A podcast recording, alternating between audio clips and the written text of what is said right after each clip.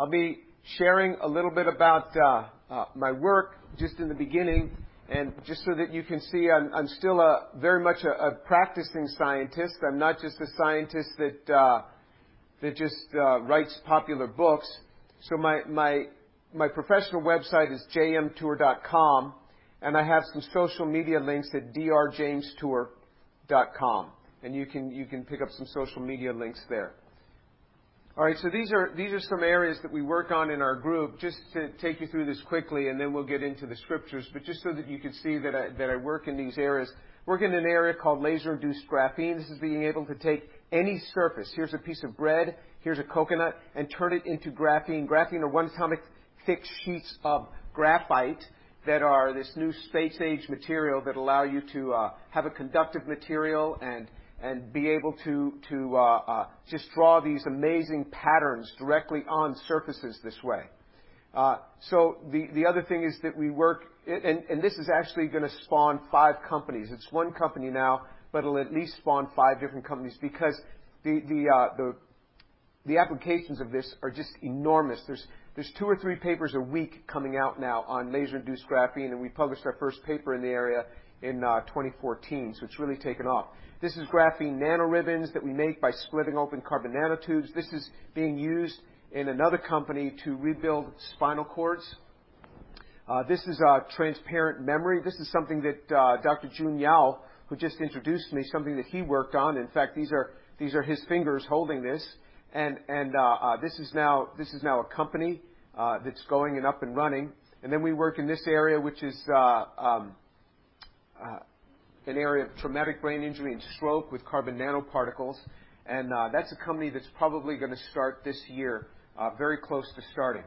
Uh, we work in this area of, flash graphene. This is a paper we recently published this year, and that company's really taking off. That's being able to convert in bulk anything that's carbon into graphene in 10 milliseconds, uh, uh, the amount of energy is very low because all the energy goes into the material through a flash Joule heating system. And uh, so we can even take, uh, for example, uh, waste plastic and convert it into graphene. And so that's a tremendous upcycling, taking something that has near zero value and pushing it to something that right now sells for $67,000 to $200,000 per ton. But someday, before too long, we'll, sell, the price will come down, and it's going into a lot of materials. The other thing that we've learned how to do from waste plastic is turn waste plastic into an adsorbent for both CO2 and for many other materials as well. This is graphene quantum dots. This is in another company now. This is being used in, in anti-counterfeiting to tag materials with a fluorescent material that you can't even see, but then you can authenticate that it's the real thing by putting on these little lights, a little light over it, and it gives you the authentication pattern. Uh, this is uh, graphene with carbon nanotubes growing out of it. This has turned into a battery company, which is uh, here in Houston, and very good lithium metal batteries. This is for the anode side, and on the cathode, running sulfur cathodes on this. We know how to print, 3D print graphene. We've made these little nano cars, which are 2 nanometers by 3 nanometers, so we can park about 50,000 of these across the diameter of a human hair, just the diameter and uh, they have little motors in them. And, uh, uh, when these motors are activated, they'll spin and they'll push the car across the surface. We've taken the motors, which are called these Feringa motors, and we've we've had them cell associate with a peptide. Once they associate with a cell membrane, then we turn them on and they drill through the cell and kill the cell. This is the superbacterium. Superbacteria are slated to kill 10 million people a year by the year 2050 if we don't get a handle on them. And they drill right through the, uh, cell wall, the, bacterial cell wall. Uh, so able to do that. They're very good at killing eukaryotic cells. This is going right through the cell membrane, cancer cells as well. And that's a company that's recently started. So you see that we work in this broader range of areas. But what I'd like to do is I'd like to just talk about my career because I'm a practicing scientist and what the Word of God has meant in my career. The Word of God has taught me, I have this admonition through the Word of God to change my words and to change my actions. The things that I do need to change because of the Word of God. The Word of God teaches me to change my ways, to make me into more, conf- in, in, to conform into what God would have me be conformed into. For example, It says in Proverbs, in Proverbs chapter, chapter 3, verses 3 and 4, Do not let kindness and truth leave you. Bind them around your neck. Write them on the tablet of your heart. So you will find favor and good repute in the sight of God and man. The scriptures clearly tell us that we will find favor in the sight of God and in the sight of men if we don't let kindness and truth leave us. So many instances, you know, I, I can be very intense and, and, and pushing projects along. And God continues to remind me through the scripture, do not let kindness and truth leave you. Bind it around your neck and write it on the tablet of your heart. It has a lot to do with the words that I use. I have to speak with kindness. The Word of God admonishes me to speak with kindness. And when I violate that, I'm, I'm obliged to apologize. Uh, uh, actions and words, particularly toward women, that could be misconstrued. I have to be careful what I would say. I have to be careful what I do. My words and my actions, particularly toward women, that, that might be misunderstood. Where did I learn this? By meditating on the Word of God. I have a practice. So I got, I got saved 40, almost 43 years ago. 42 and a half years ago, I got saved. And for over 40 years, I have read the scriptures every day. And generally, what I do is I start in the book of Revelation and I read all the way through till I fit, uh, I, am sorry, I start in the book of Genesis. I read all the way through till I hit Revelation, finish Revelation, chapter 22, and then I go back to Genesis, chapter 1 and I read through the Bible and I just do that over and over again. I'm not rushed. I take my time and I say, Lord, speak to me. Speak to me. And sometimes I can spend a week just in a paragraph in Scripture till I feel satisfied with it and then I move on. And the Word of God speaks to me. The things that I do, for, for example, I can tell you examples from my own career. I remember when I got my first computer. My first computer was a, uh, uh, I had a Mac SE. A Mac SE, uh, uh what it does is it, it, it had about one megabyte of RAM. It was a great computer. And uh, I was able to, to uh, uh, copy some documents, shut that, and then open Word back up and paste into those documents. It was, it was amazing what could be done. That was all new to me. And, uh, uh, and then I bought software for it. And then the next year, when we got another computer, we got a Mac SE30 because computers really got better and better year after year, just in, in a single year back then. And uh, this was back in about 1988 when I first started my, my independent career. And, and, uh, and then I bought another set of software for that. And the next year we got another computer, another set of software for that, because in those days, the rule was one computer, one set of software. And computers didn't speak to each other in those days. And, and uh, I called up Microsoft and I called up ChemDraw, and they both said, no, one computer, one set of software. And so my colleague came in. He says, "Why are you buying so much software? Just take this software and put it in that computer." I said, "You can't do that. You can't uh, because because I called the companies and they say you can't do that." And so I lived uprightly. And I'll tell you one of the things that happened. I would get calls at the end of the year at the end of the fiscal year from program managers. They would call me up. They'd say, Jim, I have some extra money. Can you use it? I'm like, yeah. How, how, how quickly would you like it spent? I can certainly use it. But what happens is when we live uprightly, when we live uprightly, what happens is, is, is it causes us to, to walk in the favor of God and God blesses us. I never want to have software that I don't own. If it's something that we need, we'll buy it. I don't want to violate the things of God. The Word of God has taught me this. You condemn yourself, for you who judge practice the same thing. We have to be really careful about judging other people in this when we ourselves might be practicing the same thing. I had the admonition to value my family. The scriptures taught me how to be a father, taught me how to be a husband. The admonition to value my family it says in Proverbs, let your fountain be blessed and rejoice in the wife of your youth. That's what the scriptures say. That, that I'm to rejoice in my wife, that this is a treasure for me. And it values, I'm, I'm supposed to place this very high value upon my wife. And I learned this from the scriptures. Proverbs 22 verse 6 says, train up a child in the way, she, way he should go, uh, even when he is old, he will not depart from it.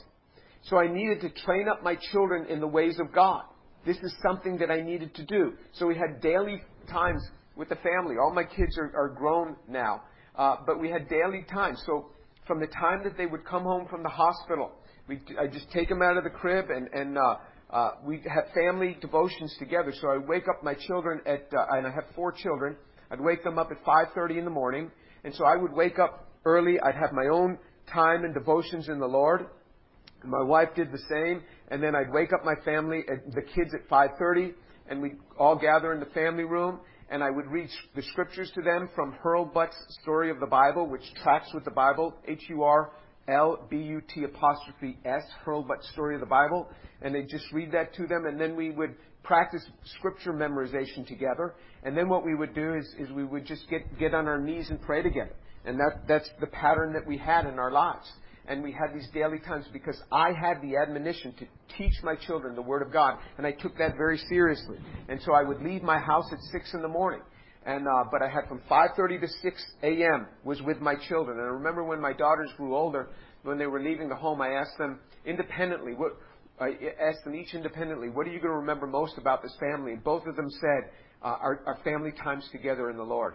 Uh, and, and so many distractions come at night. If you try to have family time at night, it's very hard. You get all sorts of things coming at night. But in the morning, the phone's not ringing, and you can have this devoted time. And so I, I did that. Uh, I had a disciplined work schedule. So I'd work, go, leave for work at 6 a.m., and then I'd, I'd come home at 6 p.m. for dinner. I didn't have group meetings at night. I, I, I, once I was home for dinner, we'd have dinner together, and, and then I'd, I'd put the kids to bed, starting with the youngest and working my way on up to the oldest. And uh, I had that time with them as I was putting them together to bed to pray with them. And we had this saying that, that isn't it great that, that uh, um, I'm the last one to see you at night, and I'm the first one to see you in the morning. And uh, this this is what it was. And so I, I, I enjoyed being a father. It was a lot of work, but I enjoyed it, and I and I did it all through my career because my first daughter was born when I was in graduate school. My second child was born when I was a a, a uh, postdoc, and my my two sons were born when I was an assistant professor.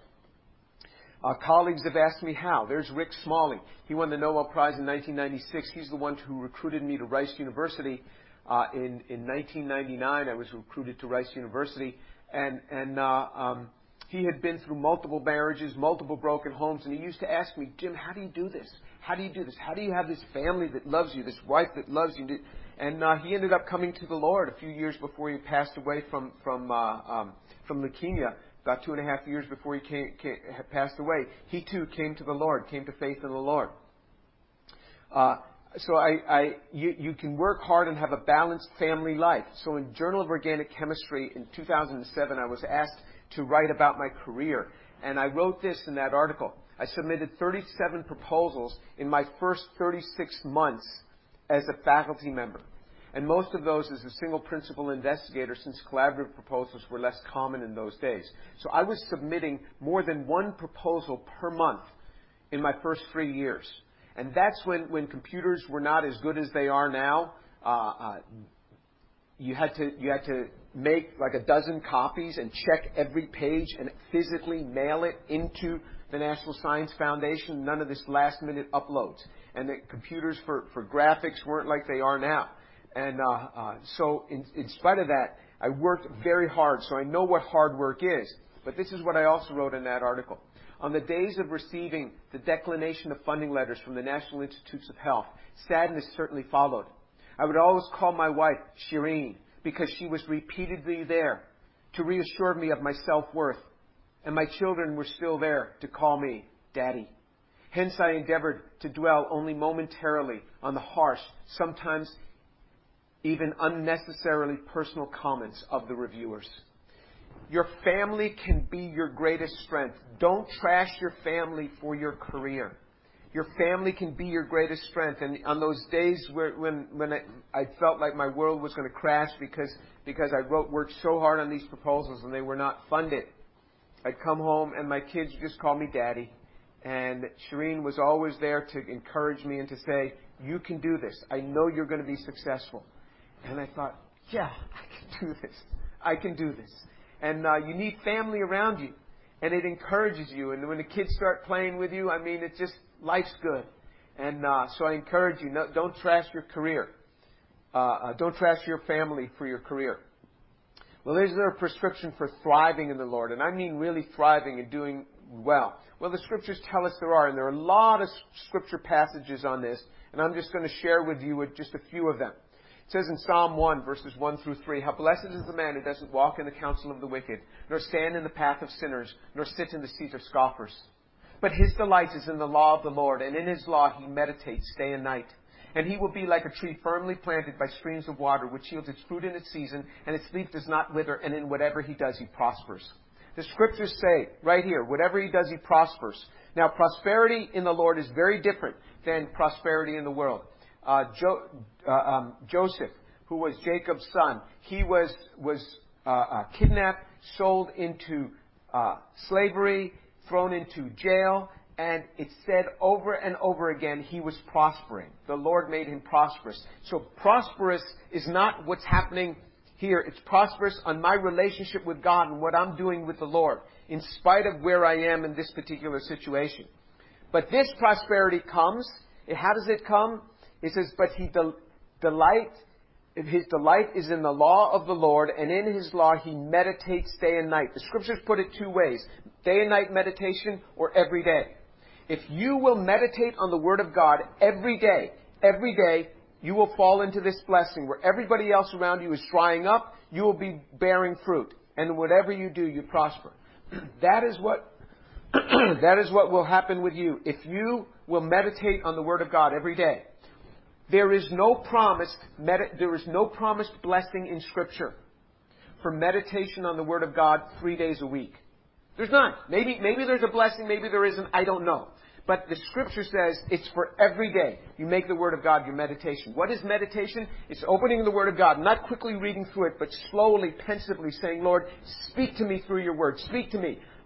and the Lord speaks through the Word of God because every word in the Bible is true. Every word, every page is dripping with the truth of God. Every word of God spoken and recorded in the Bible is true. You follow it, you will be blessed. You don't, you won't. It is so clear. Is there a prescription for thriving? Yes. Again, in Psalm 119, verse 97 through 99, it says, Oh, how I love your law. It is my meditation all the day. Your commandments make me wiser than my enemies, for they are ever mine. And I have more insight than all my teachers, for your testimonies are my meditation. Oh, how I love your law. It is my meditation all the day. There it is. You make the Word of God your meditation. What's going to happen? Your commandments make me wiser than my enemies, for they're ever mine. I have more insight than all my teachers, for your testimonies are my meditation. And it doesn't say than all just your Bible teachers. It says all teachers. The Word of God. You meditate on the Word of God every day the Lord can give you more insight than all your teachers. That's the promise. I believe it. Because the Word of God speaks truth. September 3rd, 1993, I'll take you just through a few experiences in my life. I had just received tenure. And uh, uh I, had, I was an associate professor, and so I started in 1988. So I, all right, I guess I had, had already had tenure because by after three years I got tenure. So by 1991 I had tenure by 1993, I think I, I, I, was promoted to full professor. So I, even though, you know, I was still very young, but I, I, was promoted to full professor, and I was invited back to Purdue to give a, a, a talk at Purdue where I had gotten my PhD. And I was staying in the Purdue Memorial Union, that building, very nice hotel behind it, and the, the students in restaurant and hotel management take good care of the place. And I was doing my normal practice. I was praying and asking God to bless the seminar, and I was reading in the scriptures that morning, and the passage that I was reading in the, that morning was from Matthew 21, 21. Truly I say to you, if you have faith and do not doubt, you will not only do what was done to the fig tree, but even if you say to this mountain, be taken up and cast into the sea, it will happen. And I thought, Lord, you are really raising my faith. So I pray that my seminar today at Purdue, and remember, it's a little bit daunting because I'm now presenting a seminar to my former advisor, my mentor. And uh, uh, this is who he is, uh, H. Negishi. He won the Nobel Prize in Chemistry in 2010. Uh, this was back in 1993 when he was just a regular guy. I worked with him in the in the 1980s when again he was he was just a regular person. He wasn't a Nobel laureate at that time. But but uh, whenever I brought him a result when I was a student, no matter how good it was, he would never say, "Oh, that's really good." He'd always say, "Oh, pretty good for your level." And I never got past the man's waist. He just move his hand back and forth in front of his waist for your level. And, and I said, none of this for your level stuff. It's, it's really the best. The, the best. I said, Lord, if it's the best ever in that department, I pray that He would say that it was a super seminar. Well, when I got done giving my seminar that day, because the Holy Spirit really anointed, he stood up on the front row and he said, Super! Super! Just held up his hand. And he just shouted out, Super! And, in his Japanese accent. And God really answered. And sitting right behind him was H.C. Brown, who had already won the Nobel Prize in 1979 for the hydroboration reaction, came down off the stage, took hold of his, I shook his hand and said, thank you for coming to the seminar today. And he held on to my hand. He said, I just want you to know something. That was the best seminar I've ever seen in my life. And the guy was in his 80s at the time. I said, that's very kind of you to say that. He said, I'm not saying it to be kind. I really mean it. God confirmed that that was the best seminar ever in that department. God does this type of thing. Here's an application of the scripture. I was upset with a colleague because he was he was uh, speaking about me to some of the students, and so I, I just was went across the hall to just really give him a piece of my mind. And as I knocked on the door, uh, he wasn't in. And then God reminded me of a passage of scripture that I had already been memorizing with my children at the time. Says, But I say to you here, love your enemies, do good to those who hate you, bless those who curse you, and pray for those who mistreat you. So as I stood outside his office, I'm now remembering the scriptures that I had been meditating upon and memorizing at the time. And God is saying, you are to bless those who curse you and pray for those who mistreat you. So as a believer in Jesus, I am obliged to pray for those who mistreat me. So I decided, okay, I will do that. And I was ever since I was an undergraduate, I've been going to the chapel at noontime on campus to pray. And, and uh, uh, this was Rut- Rut- Rutledge Chapel uh, at, the, at the University of South Carolina, where I had started my career. I was there from 88 to 99. And I would go right up there to the front of the chapel, and I would get on my knees and pray. And I started praying for this guy every day. His career wasn't going anywhere, it just wasn't moving. And I started praying for him, and his career took off. He got a big NIH grant, and everything went well for him. And after about a, year and a half or something, he was doing so well, he got an offer from another university, and he took the offer and he left. And I was so glad. I was so glad that he was gone out of the department. But God took care of my heart first, and then He could release this from my life when I learned how to follow His Word. There is great blessing of following the Scripture. You meditate every day, and you make it a part of your life. He gives you creativity.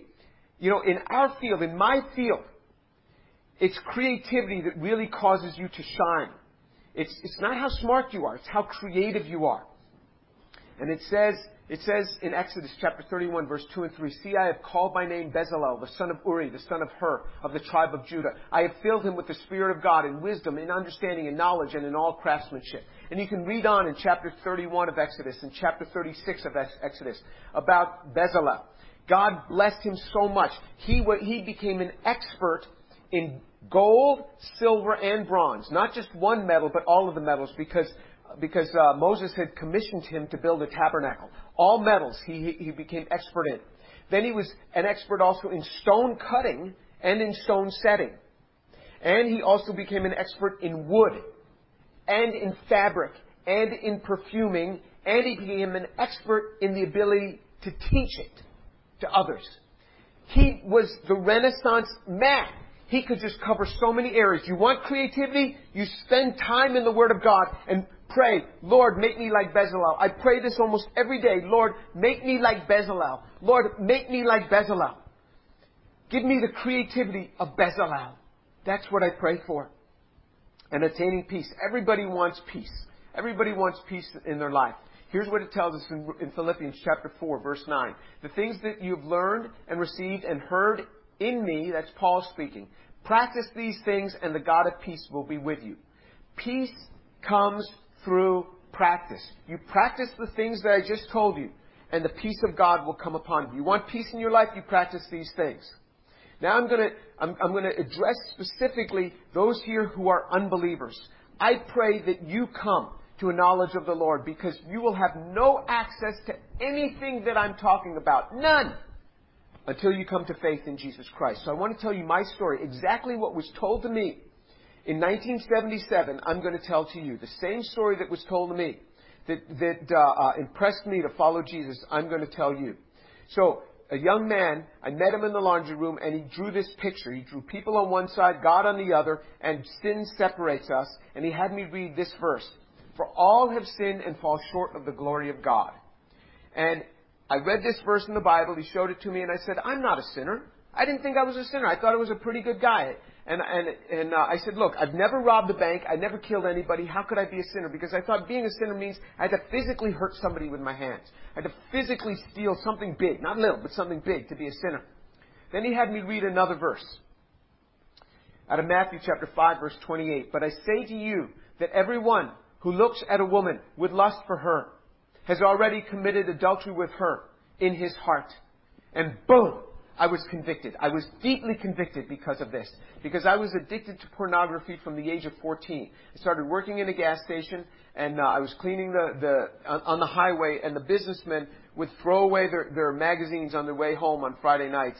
And, and uh, I picked up those magazines and I became addicted. So here I was 18 years old, and from the time I was 14 to the time I was 18, I was addicted to pornography. Here I was, I had just gone to college, and I thought, here this man from 2,000 years ago has identified exactly what my problem is. And that is the first moment that I recognized that I was a sinner. It wasn't just what I do with my hands. It is what's in my heart. It's what's in my mind. What's in my heart can make me a sinner as well. And I recognized that I was a sinner. He had me read another verse. He, uh, that he, it says, For by grace you have been saved through faith, and that not of yourselves, it is a gift, gift of God, not as a result of works, so that no one may boast. And I remember him drawing this arrow, this arrow down. You may do good works, but your good works will never get you across to God. It's not that the good works are bad, but they'll never get you across because you are a sinner, you are imperfect, God is perfect, you cannot get to Him. For by grace you have been saved. It's only by grace. And remember, he described me, grace means an undeserved gift. It's an undeserved gift that you can be saved. It's not of yourselves. There's nothing you can do to work to get this. Here it is. It is a gift of God. There it is. An undeserved gift. It is a gift of God. It's not a result of works so that no one may boast. He had me read another verse. For the wages of sin is death, but the free gift of God is eternal life in Christ Jesus our Lord. The wages of sin is death. And I remember him describing to me, this death means eternal separation from God eternally separated. That's what this death is. So the wages of my sin, what I earn because of my sin, is eternal separation from God. But there it is again. But the free gift, the free gift of God is eternal life in Christ Jesus our Lord. There is a free gift, and that free gift is in Jesus Christ. Jesus Christ provides a free gift to me. But God demonstrates His own love toward us in that while we were yet sinners, Christ died for us. Again, he demonstrated his love. This is not love afar off. It's not just saying, oh, I love you. It is a demonstration of God's love. That while we were yet sinners, Christ died for us. His Son died for us. His Son died for us. That means that while I was a sinner, it doesn't say that, that I got myself cleaned up and then Jesus died for me. No, while I was yet a sinner, this salvation that I'm t- talking to you about today is not for good people. It is for sinners.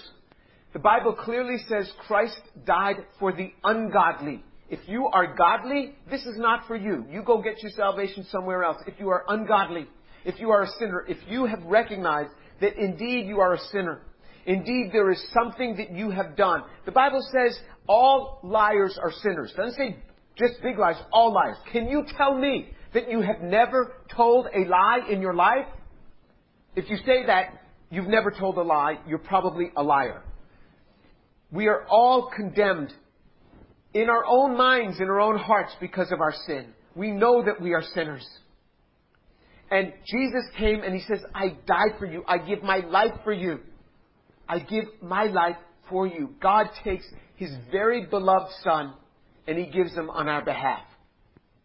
Jesus provides a way, and I remember he drew this cross where Jesus provides a way, and uh, that gets us to God. There's this very important verse in Romans 10, verse 9. It says that if you confess with your mouth that Jesus is Lord and believe in your heart that God raised him from the dead, you will be saved. Look what it says. You will be saved. How do I be saved? You do this.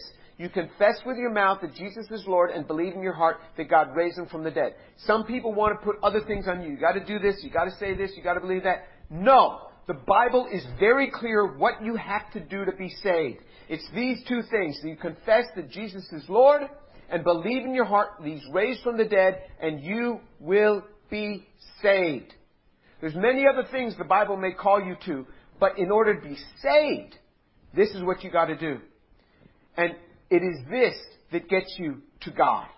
And he drew this out on a piece of paper. There was no PowerPoint back then. There were no compute. There were no personal computers. There were no laptops back then. He drew this out, and uh, um, and then in November 7, 1977, I was in that room, room 1812 of the Lawrence Dormitory. He had told me this story in August of 1977, and now November 7, 1977, I was in that room. That's the dormitory that I was in. And I was all alone in that room. The door was shut. And I got down on my knees and I said, Lord, forgive me. Forgive me. Because I am a sinner. Forgive me. And all of a sudden, I felt this rush of forgiveness coming over me.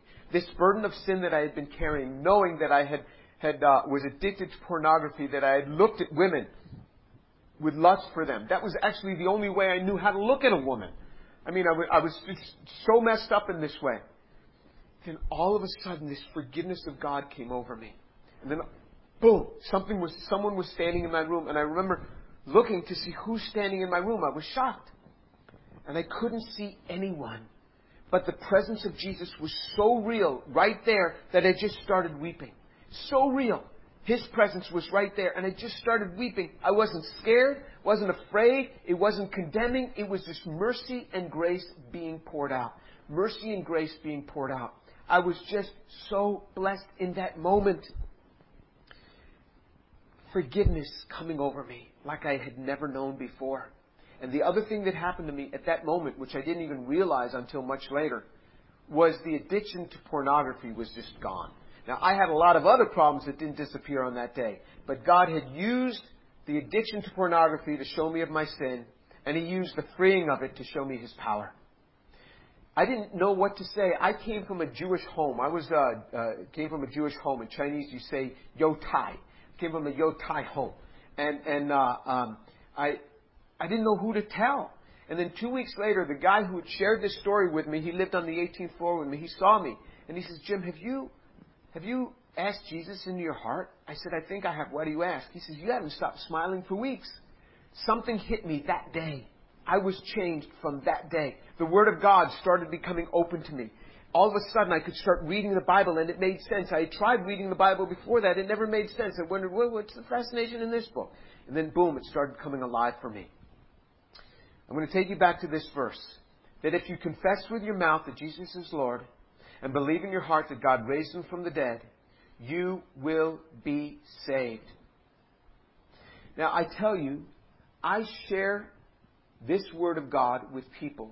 I share this Word of God with people all the time. And almost every week, I see somebody come to faith in Jesus Christ. And I don't speak to uneducated people. Where I am now, where I work, the people that I'm around, they're all educated. All of them, they're educated. They're either undergraduates or graduate students or postdocs or professors or physicians from the medical center across the, street, across the street, the street from Rice University. And, uh, I tell them this. I say, look, you know, I speak to people all the time, and exactly what I tell them, I'm going to tell you. I speak to educated people every week, and they go from not believing in the resurrection to believing in the resurrection. Now, what is the resurrection? When they put Jesus in the grave, he was in the grave for three days. He was dead for three days. And then he came alive, and he was seen by his disciples. He was seen, first, he was seen by the twelve, and then he, he was seen by a lot of women. He was seen by over 500 people at one time. Now, hallucinations are not shared. There is so many, there are so many eyewitness accounts and historical writings from those who were eyewitnesses that there is more written about the resurrection of Jesus Christ than any other event of that era. So if you think, oh, this is just a bunch of nonsense, well, then you have to take every other historical proof and call it a bunch of nonsense. Because there's more written about the historical Jesus and his rising from the dead than any other event of that era. So that's, that's there. Jesus has risen from the dead, this historical truth. It's important that we, we confess with our mouth that he, He's Lord and believe in our heart. But now I take you back to this. How is it? How is it that I speak to educated people every week? And they go from not believing in the resurrection of Jesus to believing in the resurrection of Jesus in a 10 minute conversation like this.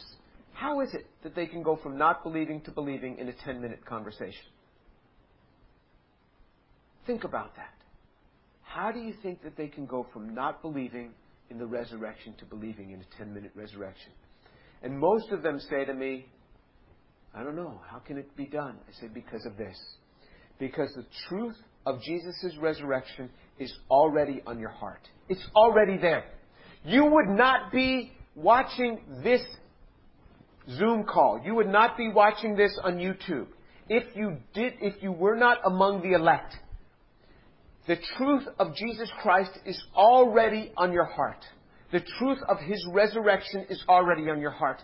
All I am putting before you is to confess that this day. To confess that Jesus Christ has risen from the dead. This day, you are to confess that.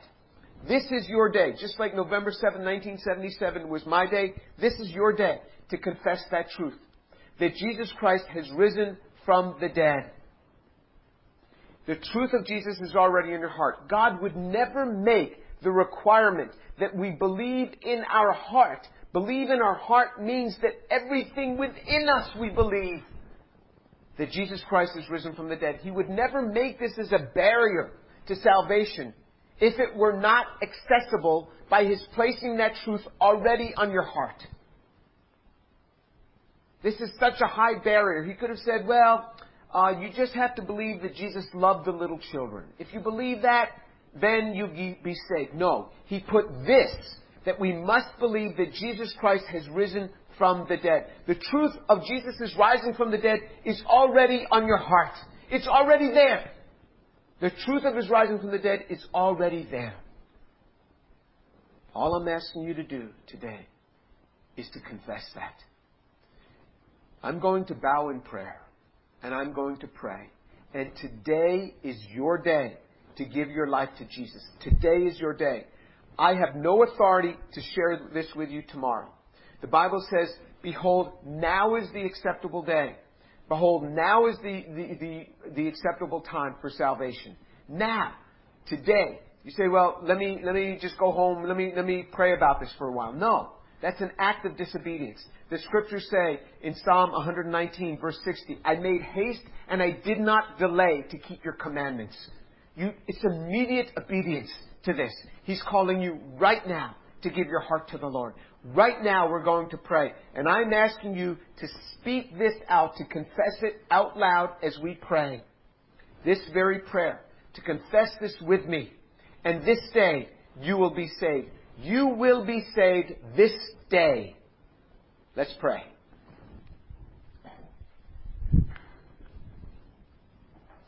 And I ask you to speak out this prayer whether you are saved or unsaved, I'm asking you to speak out this prayer with me this morning. Lord Jesus, forgive me because I am a sinner. Lord Jesus, come into my life because I believe that Jesus is Lord. And I believe that Jesus has risen from the dead. I believe that Jesus has risen from the dead. Thank you, Lord Jesus, for dying for me. Thank you, Lord Jesus, for giving your life for me. Fill me with your Holy Spirit. And I thank you, Lord, in Jesus' name. Amen. And now, Lord, I pray for those who took on this prayer today for the first time in their lives to really believe that Jesus is Lord and He's risen from the dead. And I pray, Lord, that you would seal this in their hearts and now open their eyes to behold wonderful things from your word. Open their eyes. Lord, bring them into fellowship to be a part of the word of God. Lord, I pray that you would work in their lives in the name of Jesus. Amen. And now I'm going to just just say a couple other words to you. I'm going to stop sharing my screen. I'm going to just speak a couple other words to you. So, for those of you that prayed this the first time, you now owe me something. You owe me something. And what you owe me in return, if you prayed this prayer for the first time, what you owe me in return is you owe me a, to send me an email to tour, T-O-U-R, at rice.edu. Tour at rice.edu, or you can just Google Jim Tour and it will come up. You owe me an email to tell me that you gave your life to the Lord Jesus this day. That's what you owe me. You owe me that this day. And you let me know.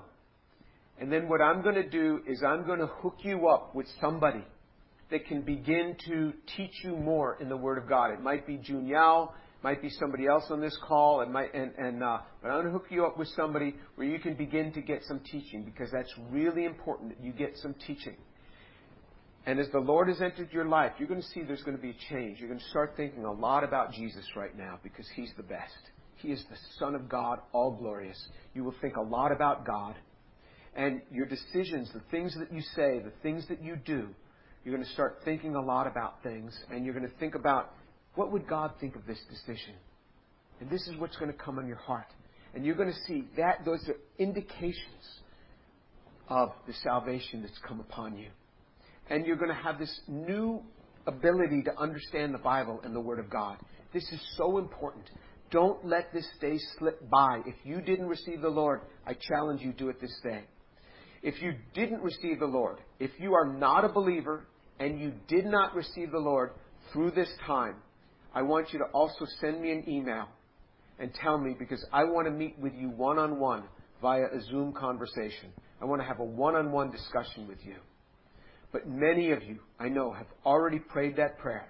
And now, now you have to tell me that by Zoom. Let me, by, by email. Let me know. I thank you for joining me in this time. I thank you for allowing me to come in your lives like this. And uh, thank you, June Yao, for inviting me. And God bless you folks. I'll turn it back over to you.